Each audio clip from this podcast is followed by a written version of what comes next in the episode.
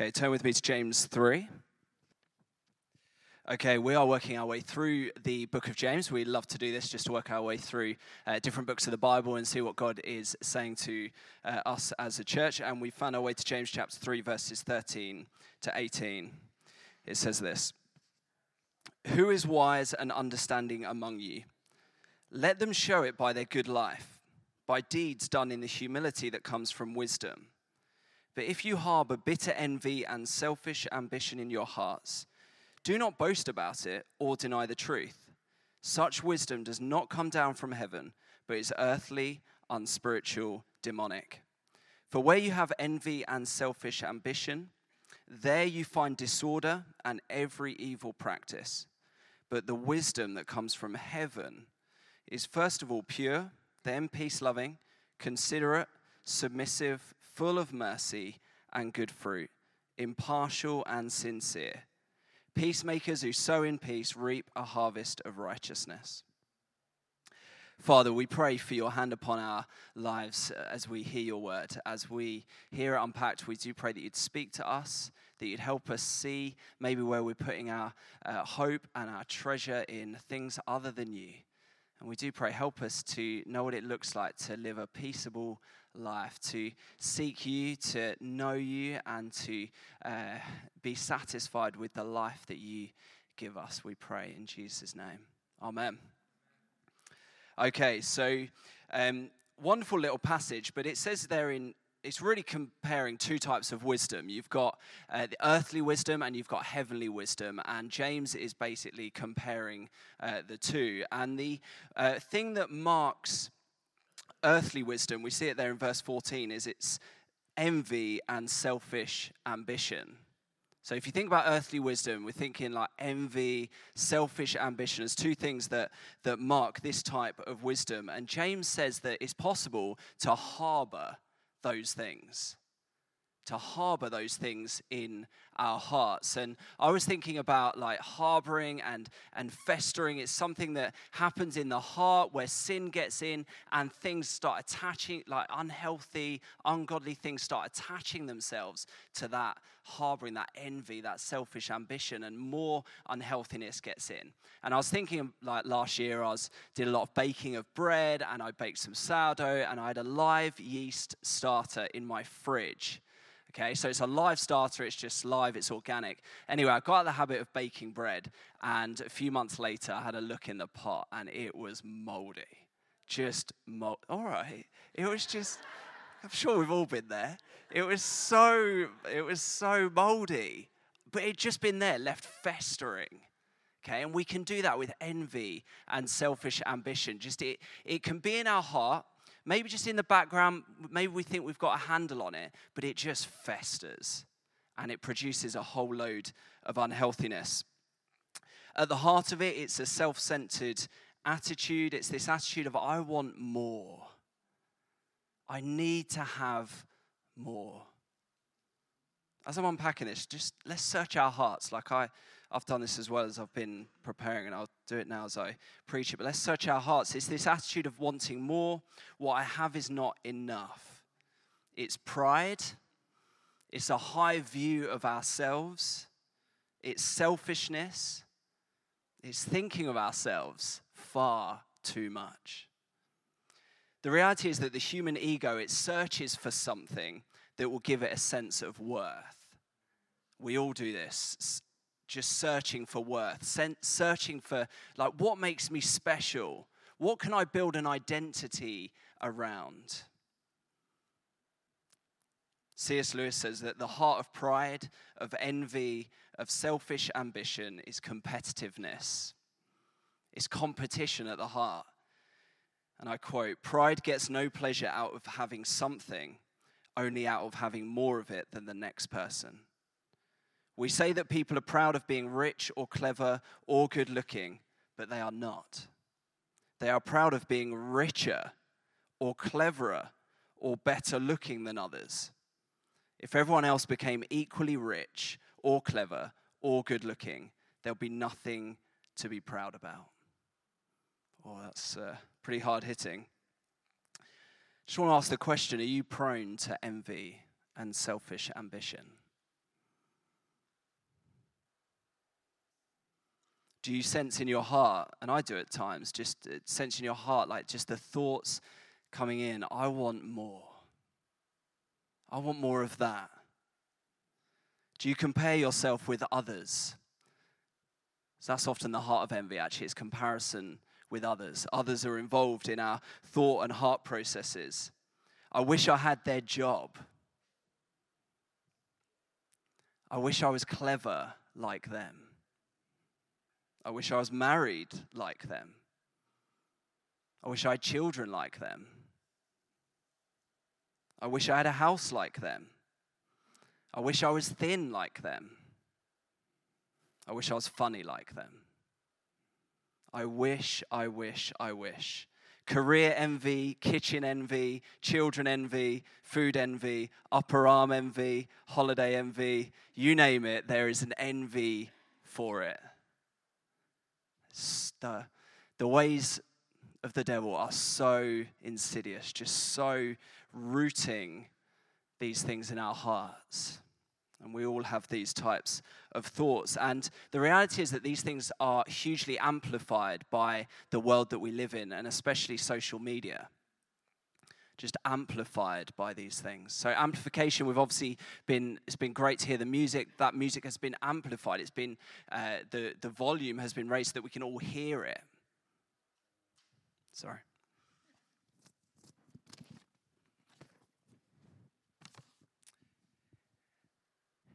Social media does that with envy and selfish ambition. Has anyone got a phone? Can I just borrow a phone?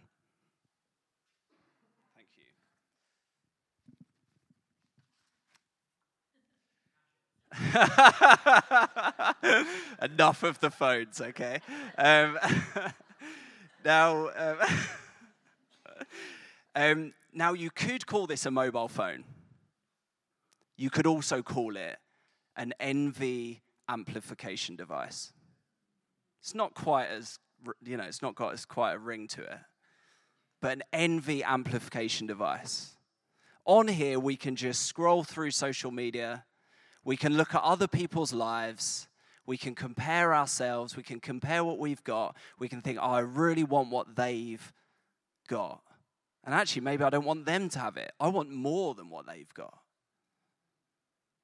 We carry this around with us 24 hours a day. We sleep with it next to our pillow. It's there ready to go whenever we need it. We rely so heavily on this, but it amplifies the envy in our hearts. Thanks, Ed.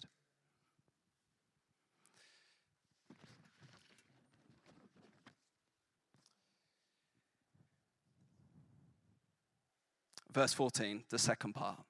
James gives us a warning that this attitude is nothing to boast about.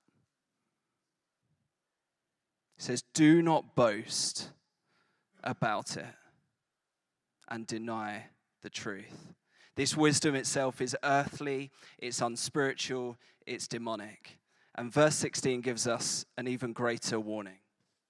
It says, For where you have envy and selfish ambition, there you find disorder and every evil practice. Now, it might only be subtle in your life. You might think, yeah, I've got a handle on this. You might just think, oh, maybe, yeah, sure, I can see a little bit of that. Maybe it steals a little bit of my joy, my peace. I can see it sort of at work. But this, like, this description of every evil practice, that just, like, I'm so far from that. Like, I've got this. I've got this under control. Romans 6, verse 23 says that the wages of sin is death. The reality is that every single sin that we give ourselves to is on the path towards death. That's the end destination of every sin death. The wages of sin is death. If we keep giving ourselves to sin, it leads to death. That's what we get paid at the end of it. And envy and selfish ambition, it leads to disorder, not only in our own hearts, but in the lives of those around us and in our lives more broadly. And ultimately, it leads to death. The reality is that envy takes us further and further away from the life giver. That's what it does. The wage of sin is death. Another way of putting that is that it just takes us further and further away from the giver of life, from Jesus. Because if we've got envy and selfish ambition in our hearts, and if we're thinking that way, that's not life giving. That's not what Jesus has for us. That's not the life that he promises us. So before we get to see like what's the solution, like what's the good news, what's the medicine uh, for this heart condition? Well, the heart, uh, just to you know, identifying the heart, it's at, at the root of it is pride. It's a competitive nature, never satisfied. It's thinking about ourselves way too much. It's self centered living, self centered thinking. So we need help we need much help and much grace. And thankfully, in the gospel of Jesus Christ, in Jesus Christ, we find much grace. We find much help. It's good that God identifies in our hearts where there's sin. That's good. Just like a doctor who comes to us and says, Look, there's this problem. You need help, but here's the treatment, here's the solution. That's good news. That we need that. Like if we're dying physically, it'd be good to know that. Okay? We, and the reality is, the Bible tells us we're dying spiritually. It's good to know that. But there is help, wonderful help. Turn me to verse 17 and 18. Says, The wisdom that comes from heaven is first of all pure, then peace loving, considerate, submissive, full of mercy and good fruit, impartial and sincere. Peacemakers who sow in peace reap a harvest of righteousness. Okay, that is the wisdom that I want. That's the wisdom that I know many of you want as well. Pure, peace loving, considerate or gentle, submissive, full of mercy and good fruit, impartial and sincere. So, how do we move from this place of envy and selfishness and selfish ambition in our hearts to this place of godly, heavenly wisdom? Well, if envy and selfish ambition come from being self centered, of thinking about ourselves too highly, is the solution just to think less of ourselves, to have a low view of ourselves, have low self esteem? to think, oh, yeah, I'm just, I'm rubbish. Like, if I'm thinking, if I'm going after like wanting more of what other people have and I'm comparing myself, I'm envious, maybe I just need to think, oh, yeah, I'm rubbish. Like, if I, if I just make the focus even more on myself and how rubbish I am, maybe that's the solution. No, certainly not. Okay, if you've turned to follow Jesus, you put your hope and trust in him, you are a child of God. You are loved, accepted, cherished. He receives you, He's accepted you, He's adopted you. You are precious in His sight. We are co heirs with Christ. These are the realities of who we are as Jesus' brothers and sisters, as God's children. So instead of that, instead of thinking about, like, yeah, having a low view of ourselves, actually, we need to think of ourselves less. Okay, I know that's a subtle difference. We need some self forgetfulness. There's a wonderful little book, just quick book plug, super short. You can read it in like an hour. Freedom of Self Forgetfulness by Tim Keller. I found this so helpful for just thinking, like, how can I do that? How can I think about myself less? Read that in about an hour. That will really help you. And help you keep your eyes fixed on Jesus and not on yourself.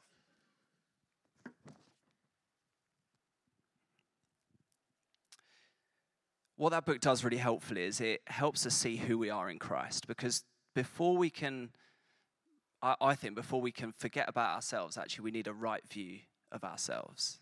Otherwise, we'll keep going back to the sin. We'll keep going back to seeing ourselves, having a wrong view of ourselves. So imagine you're holding a heavy weight. Just hold out both your hands in front of you. Yeah, you're holding a heavy weight. called envy. Okay, if you're gonna, yeah, if you're gonna receive the gift of God's grace, what do you need to do with that heavy weight? Put it down. Get rid of it. Go on, get rid of it. Yeah, try to hurt the person next to you. Great. You actually have to get rid of that. You can't keep holding that if you're going to embrace and receive, receive the gift of God's grace. And I mean truly receive it. Sometimes I'll say to my kids, we'll just be around and I'll say, I love you. And they're just running off like they're running off pit basically they're picking their nose they're just like you know they they're, they're not listening to what i'm saying to them. I'm like no come here. I want you to sometimes i just say that and that you know they get on. Sometimes i'm like no come here. Look at me. Look in my eyes. I love you. I want them to receive that deep down in their hearts I don't just want to hear it and be like, oh, yeah, if someone else asks me, does dad love you? And they know the answer is yes. No, that's just like intellectual. It's not enough. I want them to know it and feel it so they never doubt it.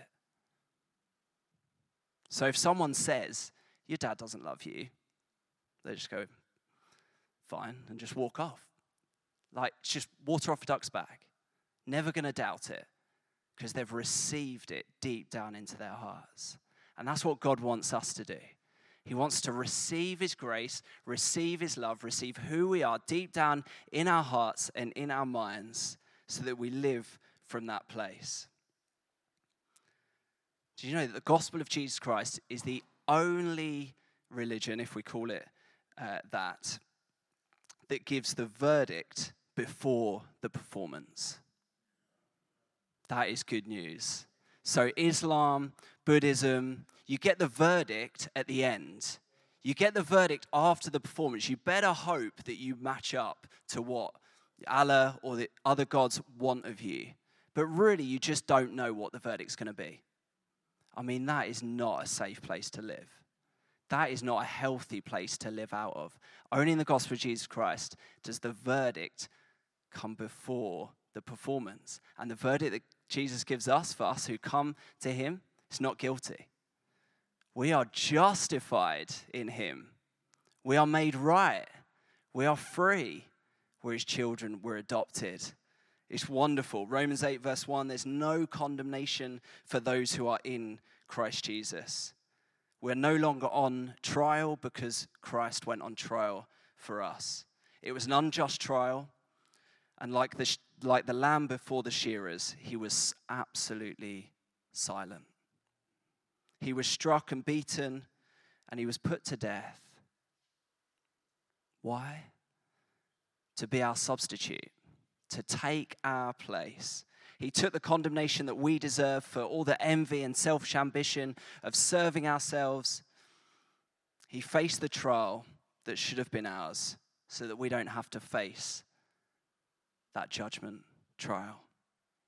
And all along, he didn't envy after another way or a different assignment. Instead, he took our envy and in return, he gave us his righteousness. That's the gift that God gives us. He gives it to those who repent. Repentance just means turning from our sin, so turning from our envy and turning towards Jesus for life. Maybe we need to do that today. Maybe you need to do that today. Turn to Jesus. He'll welcome you in. He's got life in abundance. Don't worry, He's not going to run out. He's got it for you, and He's ready to receive us. Now, this changes everything. Living from that place of acceptance changes everything. It changes our whole lives. It changes how we relate to ourselves. It changes how we relate to other people. It changes how we are at work or at home. It changes our relationship with money and possessions. if we live from a place of already having being ex- been accepted and already having absolutely everything, we're co heirs with Christ, well, then we've got nothing left to prove. We already have everything. We don't have to prove ourselves to seek worth and acceptance in our career, in money, family, friends, relationships. We are totally freed from that weight. So, in reality, I know you sort of threw that weight off, and I guess there is part of that. In reality, Jesus took that weight first. If you want to pick that up, that is your choice. You can pick it up again, but you will live from that place again. Jesus has taken it. Don't pick it up. You don't have to. You're loved and accepted and cherished.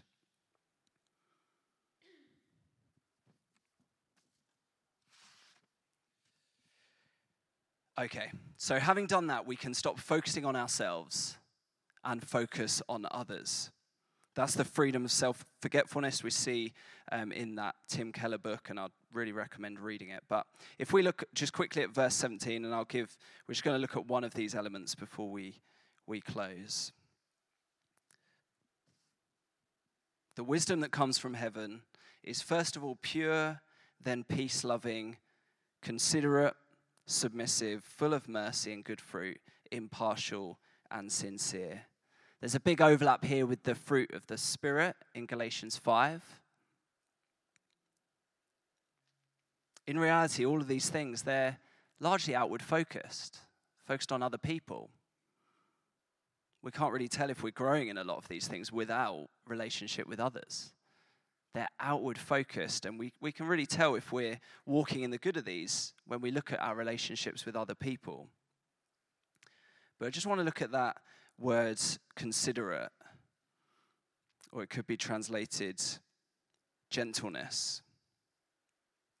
It's a beautiful word. One writer called it sweet reasonableness. I love that. I want some more sweet reasonableness. So often I'm not sweet and I'm not reasonable. I need more of that. We need more of that. This gentleness is the lovely attribute of a redeemed character and godly wisdom. It's the way that we walk. So often we think wisdom is about how we talk. Like you think, oh, if I just get some wisdom from someone, like if someone's wise, you might think, oh, they can tell me what the right answer is. Actually, wisdom is more about how we walk, how we live, how we apply God's word to our lives, and how we live it out. This gentleness, it's a steadfast gentleness. It's strong. It's not weak. It submits to dishonor, to disgrace, to, mistreat, to mistreatment, to persecution from others with an attitude of humility, an attitude of kindness, and an attitude of patience. All things that Jesus excelled in when he walked on this earth and that he helps us grow in as we walk with him. Now, one of the big killers of gentleness, other than having an envious spirit, is busyness and hurry. Being in too much of a hurry, because it's impossible to be gentle when you're in a hurry. If you're rushing around life, if life's just so busy, you're basically juggling plates, you can't be gentle with those around you. Even just this week, trying to get the kids out of the door Tuesday morning, and I was I'd do the score on Tuesday morning, trying to get the kids out the door. Um, I'm just really struggling to be gentle. it's like you know they're just doing everything they can to try and make it hard. Um, not intentionally but that's how it feels to me. Um, so just trying to get them out the door like get your coats. None of them are going to where the coats belong. Get your shoes on. Um, you know one of them uh, i say put your coat on they start taking their jumper off. I'm like this just isn't working okay? But what i end up doing because i'm in a hurry I'm cajoling them, I'm putting pressure on them, I'm quick to be irritable and impatient with them. I'm not really seeing a person before me, I'm just seeing a task that needs to be done. It's really, really hard or impossible to be gentle under those circumstances. We do well to learn from Jesus and slow down. and slow down. Some of us are just living too busy lives. We've got too much on. Maybe we've got too much going on in our lives. Maybe we've got too much going on in, in our head and hearts. Maybe we've got too much just like comparison with other people. So we're driving, driving, driving. We need to slow down. Jesus was never in a rush. Do you see that when you read through the Gospels? Never in a rush. Jude's speaking about Lazarus, raising Lazarus next week at renewal. And like, he was so late to get to Lazarus that Lazarus had already died. Like, that is not in a rush, okay? Just was not in a rush, never in a rush. He was there for the people around him, he was present with people, and he was gentle with them. You see that with the woman at the well, gentle with her. You see that with uh, the woman who was caught in adultery, and the, uh, the Pharisaical leaders were ready to stone her. He was gentle with her.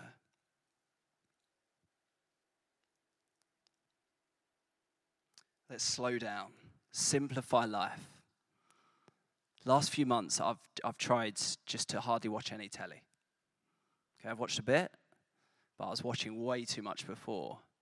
And I was doing that largely because I was just like, end of a day, crash out, you know, watch something, get some sleep, and I'll hopefully I'll be ready for the next day. Like false promises, absolute false promises. I was like, I can't keep living like this, or I don't want to keep living like this. Jesus doesn't want me to keep living like this. So I just cut a load of telly. Just cancelled Netflix, stopped watching it. It's obviously freed a lot of time up. but it's just a simplification. It's like, I don't need to worry about that. I can, you know, focus on other stuff. Simplification. Maybe some of you need to simplify life. Think, maybe I am in a rush. Maybe I'm doing too much. It's a great antidote, not only for busyness, simplification, but a hurried spirit um, sorry, a great antidote for a hurried spirit and also combating an envious spirit.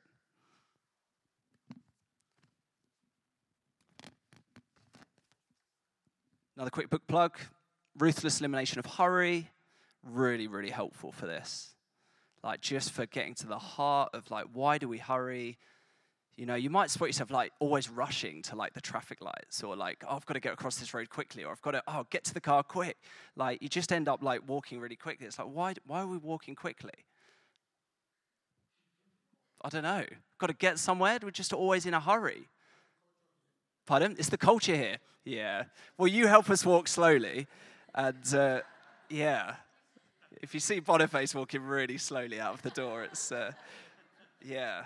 No, it's so true. It's the culture, yeah, and we do well to not get swept up, uh, swept up into it. But that book really helpful. Just gives lots of practical tips just for simplifying life.